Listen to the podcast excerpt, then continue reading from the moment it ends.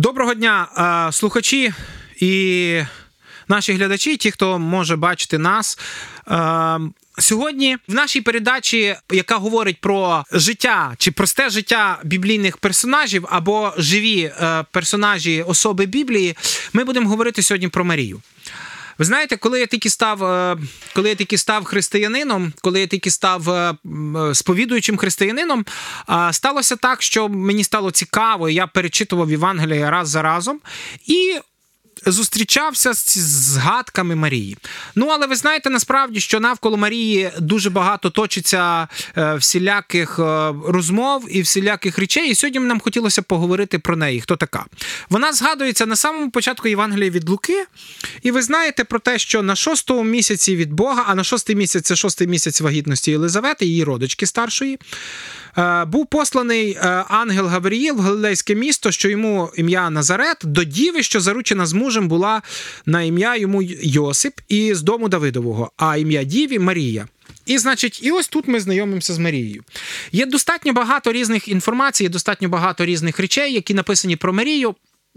Є проти Євангелія Якова, е, в якому він, або, скажімо так, автор, який який хотів пояснити так чи інакше, він там описує багато речей. Є Євангеліє від Марії, є багато апокрифів, які розказують, яка вона була побожна. І в деяких церквах навіть святкують введення її в храм і різні легенди пов'язані з цим. Але те, що Біблія показує, по-перше, це те, що була молода дівчина. І якщо взяти до уваги от декілька деталей, багато дослідників кажуть, що її, по-перше, коли їй ангел благовістив, їй було було 14, 15, максимум 16 років.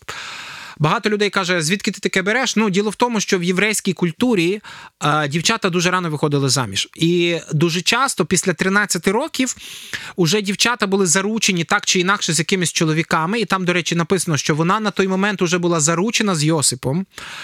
Є така легенда про те, що якби Марія була дуже дуже молоденькою, а Йосип це був старець, який взяв і він її ніколи не чіпав там. І от вона просто була пріснодіва, тобто постійно була дівчиною. Насправді е, це вигадки людей. Ми чуть-чуть дойдемо туди е, пізніше. На той момент просто можна сказати, вона була заручена.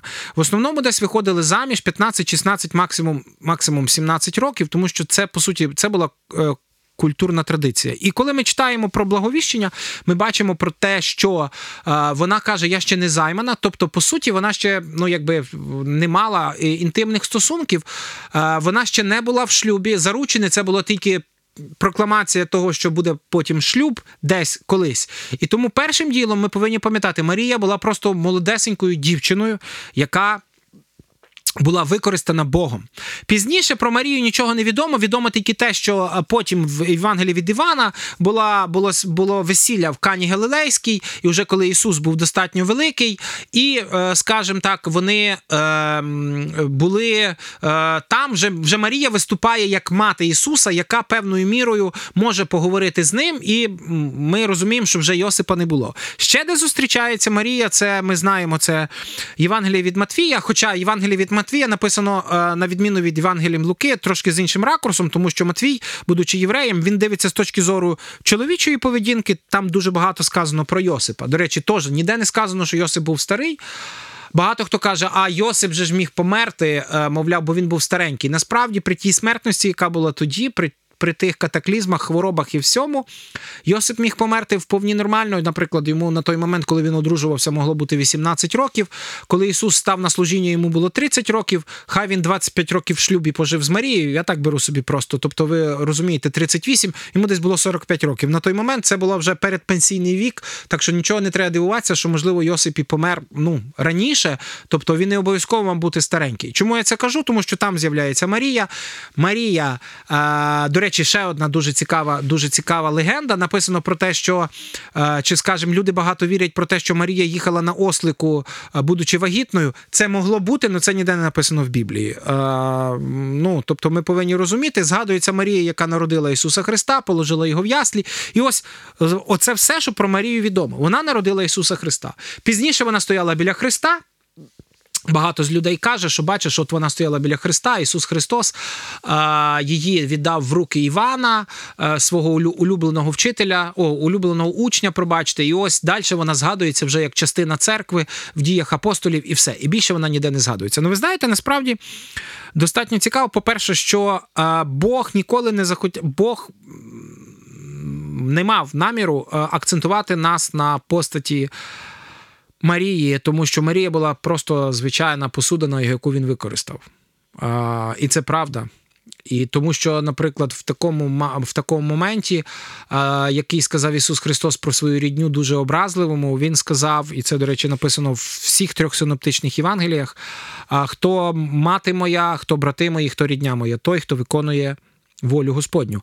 А це він сказав, до речі, я хочу сказати вам про чи вірніше в той момент, коли прийшла мати і прийшла з ним поговорити, і йому сказали, що вона і брати стоять там на вулиці і чекають тебе. І ось така таке порівняння. Тобто, іншими словами, Ісус Христос хотів сказати, що насправді оці, оцей варіант, коли ми освячуємо якісь сімейні стосунки чи ще щось, е, і ми хочемо це видати за велику духовність, чи за якісь речі, якими, наприклад, ми можемо маніпулювати чи оперувати е, в Божому царстві, вони не грають ніякої ролі. Ну, от і все.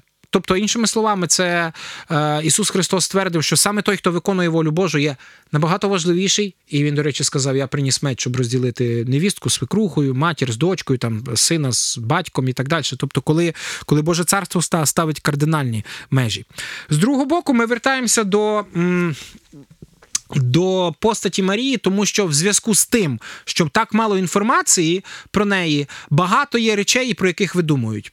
І от ми вже говорили про ті апокрифи, які були, які були написані в 3-4 столітті. І ось тут ми стикаємося з такою однією простою штукою. Ми стикаємося з тим, що уже після того, як е, Константин легалізував християнство, християнство вібрало в себе достатньо багато грецьких різних способів мислення, знову ж не обов'язково грішних. Але в Греції була загально прийнята річ про те, що е, дух це добро, це платонізм або неоплатонізм, або навіть певною мірою гностицизм, як проти якого боролися апостоли, але так чи інакше він все-таки перейнялися цією думкою. Дух це зло, а тіло це вірніше, дух це добро, а тіло це зло. І ось перші перші монахи, перші монашеські ці всі речі, які були пов'язані саме в грецькій культурі, саме в Єгип, в Єгипті, на той момент вони випливали випливали звідти. Саме ці всі, які ми знаємо, найбільші е, знущання над плоттю, і оці всілякі збочення, які ми читаємо в самітників, вони були пов'язані з тим, що вони усміряли плоть. І звідти було дуже багато речей. І ось чому я це розказую? Тому що насправді саме тоді випливає на, е, наперед ідея абсу, ем, абсолютизації, не скажімо так, а сакралізації цноти. Що я маю на увазі?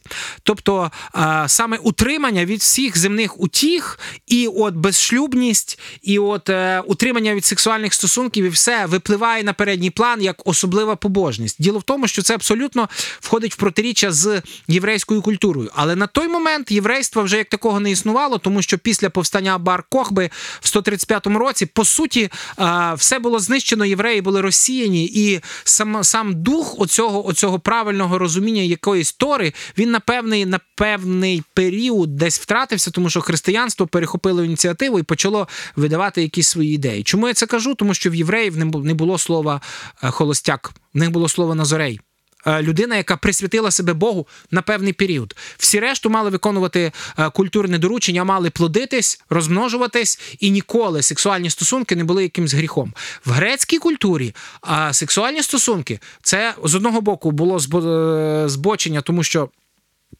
Було при храмах дуже багато різних речей. З другого боку, було була інша крайність, коли люди абсолютно утримувалися від цього, і це ставилося за якусь е, якусь чесноту.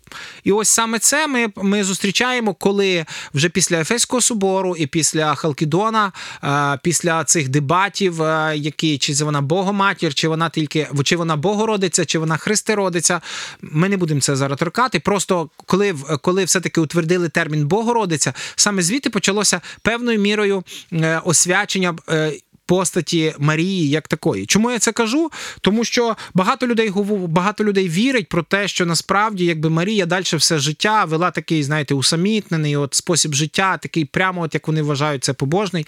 Хоча насправді вона була самою звичайною жінкою, яка для свого чоловіка народила вже народила як мінімум. А, зараз ми порахуємо з вами. Дивіться, в Євангелії від Матвія, яке, до речі, написано для євреїв, і е, в євреїв багато дітей це була цінність, щоб ви розуміли. Написано так.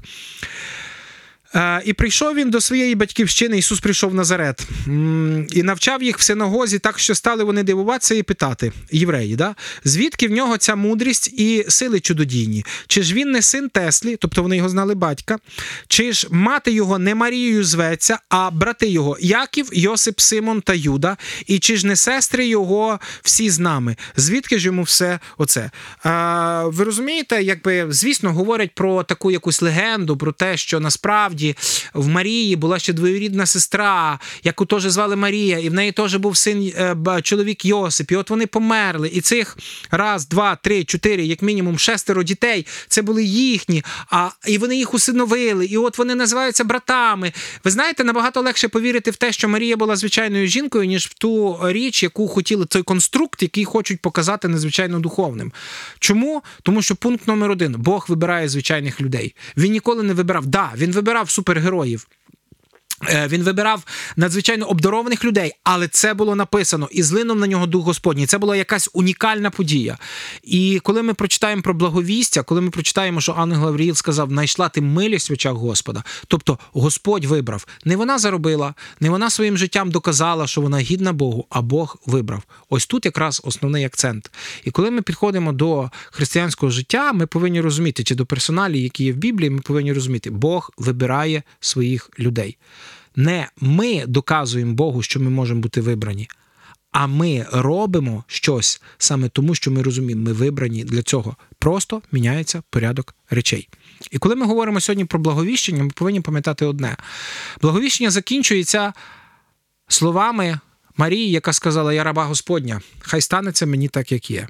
Вона була молодим дівчиськом, якому сказали, що вона завагітніє, навіть не пізнавши чоловіка.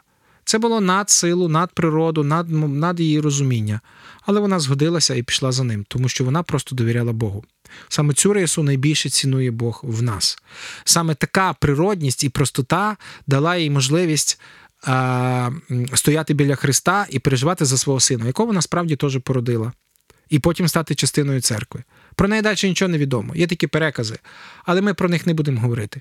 Просто Біблія унікальна тим, що вона описує живих людей. Да, ми їх дуже часто доповнюємо своїми словами, ми їх часто доповнюємо своїми фантазіями, але це непогано, це просто треба слід визнати. Це те, як я уявляю, якби Марія могла, наприклад, жити.